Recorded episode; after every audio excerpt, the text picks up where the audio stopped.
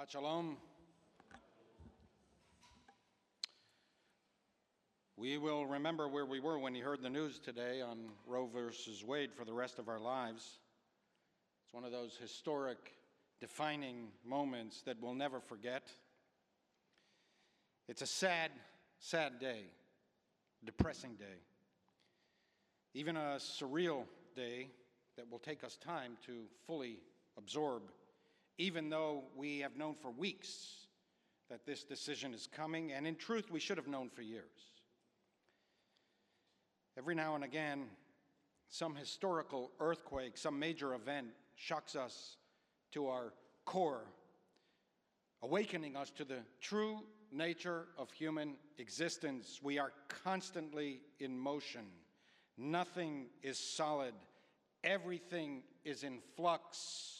We are moving all the time, and the political pendulum swings to and fro. We can take nothing for granted.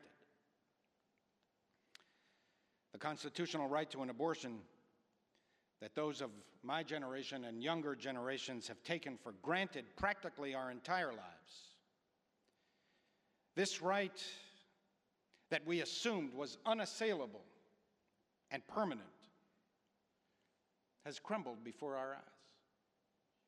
As if we needed even more gasoline poured on the flames of our already deeply divided and polarized country. Jewish law and tradition is complicated.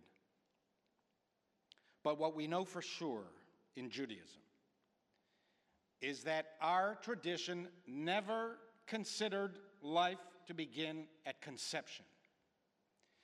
A fetus, let alone a zygote, is not a human being. Our tradition always looked at the growing potential of the life of a fetus as subservient to the life, to the health, and the well being of the mother. If the mother is at risk, her life takes precedence over the child's life until half of the child has emerged from its mother's womb. Again, Jewish law is much more complicated than the way I stated it, but fundamentally, this is the Jewish approach. But tonight, I don't really want to speak about the philosophy and morality of abortion itself. I simply want to say that while we are a large and diverse congregation,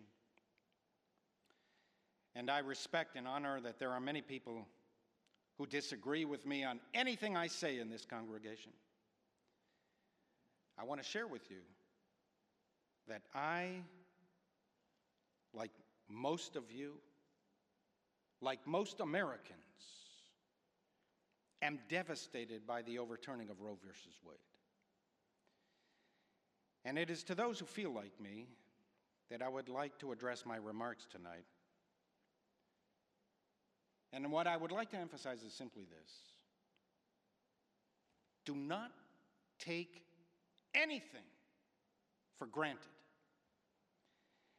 Everything we receive from Jewish tradition pleads with us get more involved, be more active.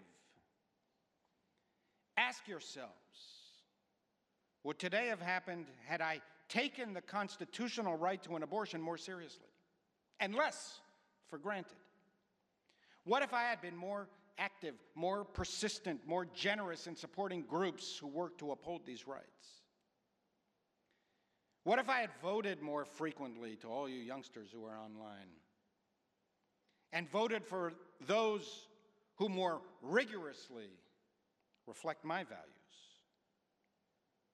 Jewish sages teach that we are not obligated to finish the work, but neither are we free to desist. Trying is what Judaism expects. What if I had tried harder? To those of you who are demoralized today, barely believing that this day could have arrived, know that the confusion will dissipate, the clouds of heaviness will lift. Give yourself some time, but not too much time. There is so much work to do. Get back on your feet. Get straight back into the arena. Perhaps scarred and roughed up, but ready to resume the fight to do what is right for the sake of right. Our synagogue has played a leadership role in social justice causes for over a century, and we will continue to do so in the months and years to come. We will be active in the struggle to preserve a woman's right to choose in this state, and we will fight to restore what has been lost today across the country.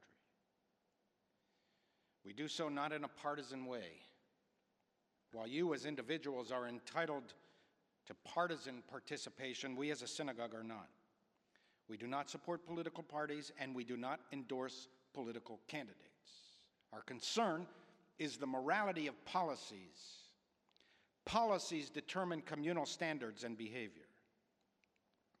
And since free societies navigate policies politically, we are obligated to be part of the political process, not as partisans, but as messengers of Jewish truth, as we understand and see the truth. Friends, to live in a democracy is to be defeated often. The pendulum swings from loss to victory to loss again. Social gains are rarely easy and never permanent. Progress like gay rights, minority rights, the rights of women to make decisions for themselves on matters affecting their own bodies, these advances must be fought for indefinitely there is no relaxing, only perpetual vigilance. We know that now for sure. We see it before our very eyes. 50 years gone with a decision. It takes decades, often centuries, for bedrock principles to settle into the soil of the American landscape. There is nothing automatic about liberty, freedom, and constitutional protection. We see that every day in the January 6th committee.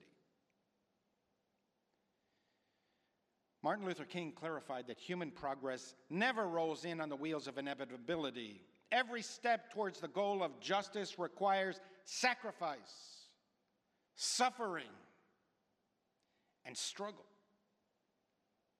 took a near century from the proclamation of emancipation to the Emancipation Proclamation. And it took another full century from the Emancipation Proclamation to the enshrinement of the Voting Rights Act. Political gains must be consolidated politically. The struggle never ends. Our tradition insists that we get back into the arena.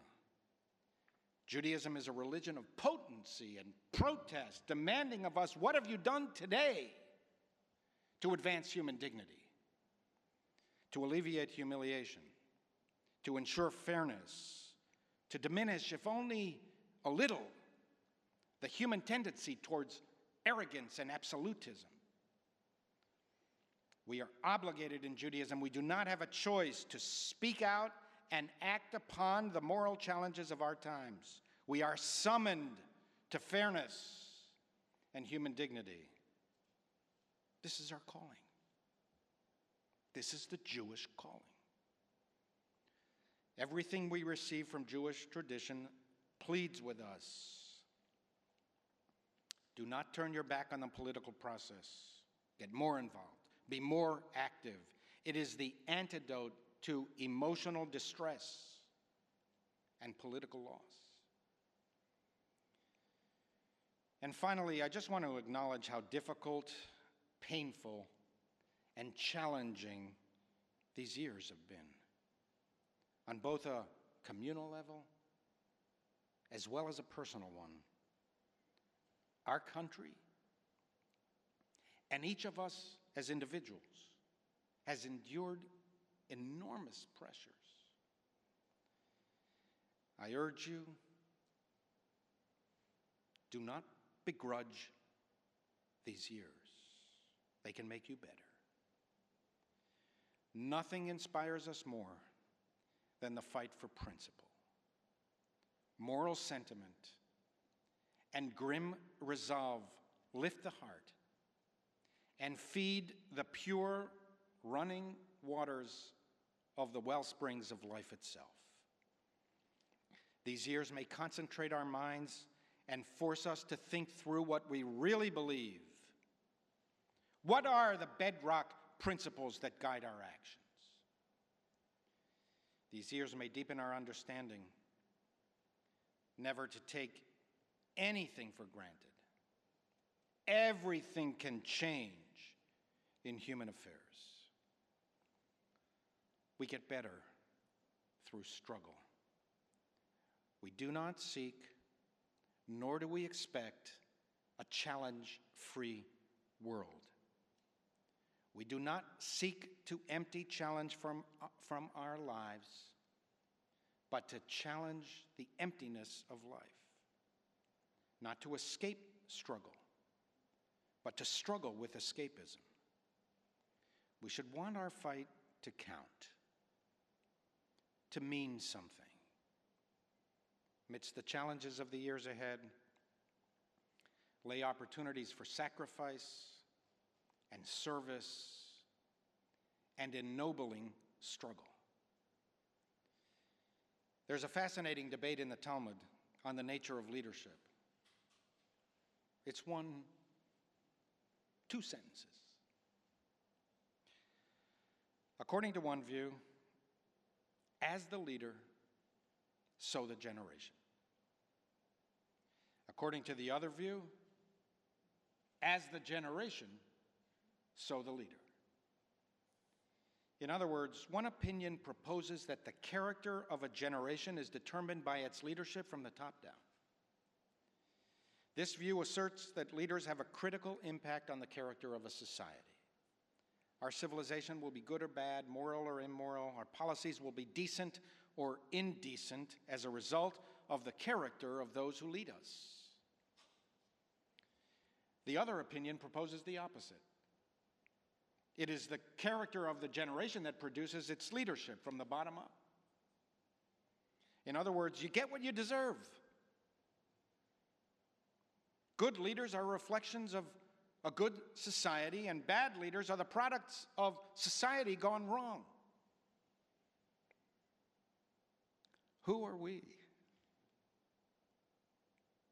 What is the evidence of our generation? The, the Talmud characteristically never resolved the issue. It merely stated the two conflicting opinions. As the leader, so the generation. As the generation, so the leader. We have no resolution. Perhaps this is the wisest course of all. Maybe both statements are true. They are not contradictory at all, but complementary. Two sides of the same coin. Or perhaps the debate is unresolved because there is no definitive answer. It all depends on the character of the leader and the character of the generation. Or maybe the real message of the Talmud is that it is in our power to determine the outcome. We all share in the responsibility, we all share in the burdens of the solutions.